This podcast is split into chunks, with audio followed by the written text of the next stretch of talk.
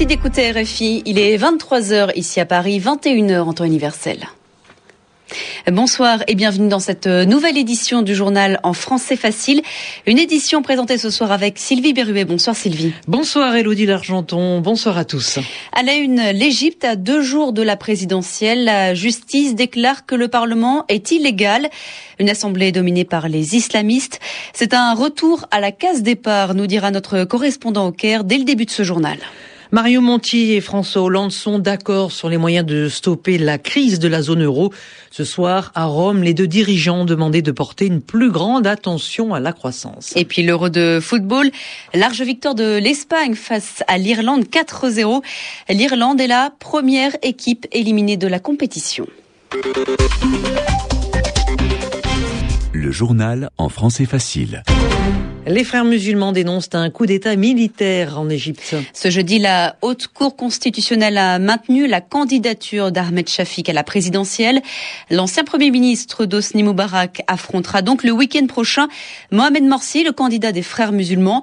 La justice égyptienne a aussi annoncé qu'elle considérait le Parlement actuel comme illégal, le Parlement qui est dominé par les islamistes. Au Caire, Alexandre Bouchanti. En invalidant les élections parlementaires, la Haute Cour constitutionnelle a renvoyé l'Égypte à la case départ. Le pays est en effet revenu à la période où le Conseil suprême des forces armées disposait du pouvoir exécutif ainsi que législatif. Une situation qui préoccupe de nombreuses forces politiques qui craignent que les militaires ne profitent de ce pouvoir législatif retrouvé pour ne pas regagner leur baraquement compromis. Certains politiciens du courant islamiste ont même parlé d'une conspiration. Pour tenter de calmer les appréhensions, le Conseil suprême de l'armée a indiqué que les élections présidentielles auront lieu comme prévu le samedi. La décision de la Haute Cour crée un autre problème. Quid de l'Assemblée constituante qui avait été choisie par les députés il y a quelques jours? De nombreux experts juridiques estiment qu'elle devient caduque. Il faudra attendre l'élection d'un nouveau Parlement avant la rédaction de la nouvelle Constitution à moins que l'armée ne profite de ses pouvoirs pour changer la constitution intérimaire et faire élire l'Assemblée constituante au suffrage universel. Alexandre Bouchanti, Le Caire, RFI. Et ce soir, euh, Washington appelle l'Égypte à respecter le processus démocratique. Des observateurs de l'ONU ont pu se rendre à Afé aujourd'hui, hein, dans le nord-ouest de la Syrie. Et cela faisait plusieurs jours qu'ils essayaient d'y entrer, car l'ONU et les États-Unis craignaient un nouveau massacre. Après des jours de bombardements et de combats, la ville était déserte ce jeudi. De nombreux bâtiments publics ont été entièrement détruits. Ailleurs dans le pays, au moins 35 personnes ont été tuées aujourd'hui dans les opérations du régime contre la rébellion. Les militants appellent à de grandes manifestations demain, vendredi. Et en Tunisie, les rassemblements islamistes hein, seront interdits demain, euh, Elodie. Oui, annonce du ministère de l'Intérieur et cette euh, décision fait suite à des violences. En début de semaine, une exposition d'art a provoqué la colère des extrémistes. Ce soir, les islamistes donnent des signes d'apaisement. Le parti Ennahda et le mouvement radical Ansar al-Sharia annoncent qu'ils ne manifesteront pas demain. Aung San Suu Kyi a commencé aujourd'hui sa tournée européenne en Suisse. L'opposante birmane a pris la parole devant l'Organisation internationale du travail où elle a été applaudie. Aung San Suu Kyi appelle les étrangers à soutenir le développement de son pays, à investir en Birmanie. L'économie en Europe, les marchés sont nerveux à trois jours des élections législatives en Grèce. Des, des élections très importantes pour euh, l'avenir d'Athènes dans la zone euro. Les ministres des Finances européens discuteront des résultats de ce scrutin dimanche soir par téléphone. En attendant, le président français François Hollande et le chef du gouvernement italien Mario Monti se sont rencontrés aujourd'hui à Rome. Ils sont d'accord sur les moyens de combattre la crise de la dette. Il faut relancer la croissance en Europe. Béatrice Leveillé. C'était la première rencontre officielle entre les deux dirigeants européens et pas de surprise, Paris et Rome sont sur la même longueur d'onde, le président du Conseil italien. Nous avons constaté une très forte convergence de vues sur toutes les questions principales qui se posent à l'heure actuelle. Objectif, défendre l'euro et relancer la croissance, mais pas question de négliger la discipline budgétaire. L'Europe doit faire des sacrifices, mais elle a toutes les ressources pour rebondir, veut croire le président français. Beaucoup de travail nous attend. Et donc nous avons besoin d'idées claires, d'idées fortes pour créer euh, la cohésion indispensable. La réponse, est de notre côté.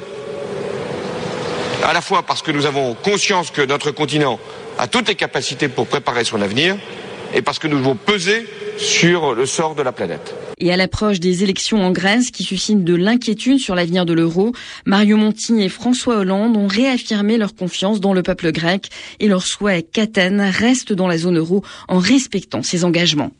François Hollande qui a rendu hommage ce matin aux quatre soldats français tués en Afghanistan samedi dernier. La cérémonie a eu lieu aux Invalides en présence des anciens présidents Nicolas Sarkozy et Valéry Giscard d'Estaing, tous réunis pour exprimer la gratitude de la France à ces soldats morts pour les valeurs de paix, de liberté et de démocratie. Le don du sang, bientôt de nouveau accessible aux homosexuels en France. Depuis 20 ans, ils n'avaient pas le droit de donner leur sang. La raison, un risque jugé élevé de contamination par le virus du sida. On peut et on doit revoir cette politique. C'est ce qu'a déclaré aujourd'hui la ministre de la Santé, Marisol Touraine. On passe au football avec euh, l'Euro. Le groupe s'est disputé ce soir sa deuxième journée.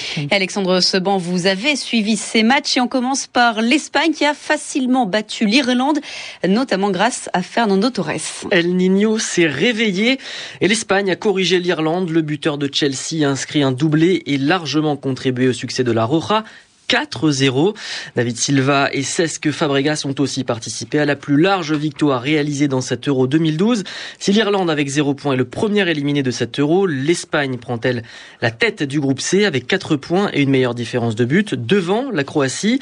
Les Rouges et Blancs qui jouaient un peu avant dans la soirée face aux Italiens un match haletant, c'est l'Italie qui a d'abord séduit et pris l'avantage par Pirlo en première période, mais la Croatie a réagi après la pause grâce à Mandzukic.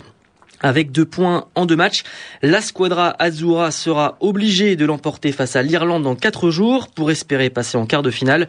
Forte de ces quatre points, la Croatie est-elle en balotage favorable, mais n'est assurée de rien avant de retrouver le champion en titre, l'Espagne, le 18 juin. Alexandre Seban, merci. Et demain, la France affrontera l'Ukraine et la Suède sera opposée à l'Angleterre. Et c'est la fin de ce journal en français facile. Merci de l'avoir suivi. Merci Sylvie. Merci Elodie L'Argenton, journal en français facile. Hein, je vous le rappelle, vous pouvez euh, le retrouver sur notre site internet, hein, comme les dossiers d'actualité, les magazines. Je vous en rappelle l'adresse www.rfi.fr www.rfi.fr. Très belle journal en français facile réalisé par Gilles Joachim. Excellente soirée à vous tous. Le rendez-vous de Wall Street. Et on retrouve maintenant Pierre-Yves Dugas. L'indice Dow Jones rebondit de 155 points ce soir, revient à 12 652. Le volume total de transactions sur les valeurs du New York Stock Exchange dépasse 3 milliards 630 millions de titres. L'indice du Nasdaq regagne lui 18 points et termine à 2836. Des rumeurs d'initiatives coordonnées de banques centrales pour calmer les marchés après les élections en Grèce dimanche ont dopé les marchés d'actions. La légère hausse des demandes initiales hebdomadaires d'indemnisation chômage aux États-Unis est un élément de plus retenu par les investisseurs comme une justification possible à de nouvelles initiatives de la part de la Fed la semaine prochaine pour faire baisser encore plus bas les taux d'intérêt à long terme. L'autre élément plaidant pour cette option, le recul de 0,3% de l'indice des prix à la consommation aux États-Unis au mois de mai. Toutefois, le noyau de l'indice, celui qui ne tient pas compte des prix de l'énergie et des produits alimentaires, avance de 0,2%, ce qui affaiblit la thèse du risque déflationniste aux États-Unis. L'autre raison citée pour expliquer la hausse des actions américaines aujourd'hui, l'impression que, quelle que soit l'issue des élections en Grèce, le prochain gouvernement à Athènes pourrait renégocier les conditions de ces aides venues des autres pays de la zone euro. La monnaie européenne, en tout cas, s'est appréciée aujourd'hui et revenue sur le marché américain à près d'un dollar, 26,17. Le baril de pétrole brut léger à New York regagne près de 2%, revient à plus de 84 dollars après la décision de l'OPEP de ne pas modifier ses quotas de production.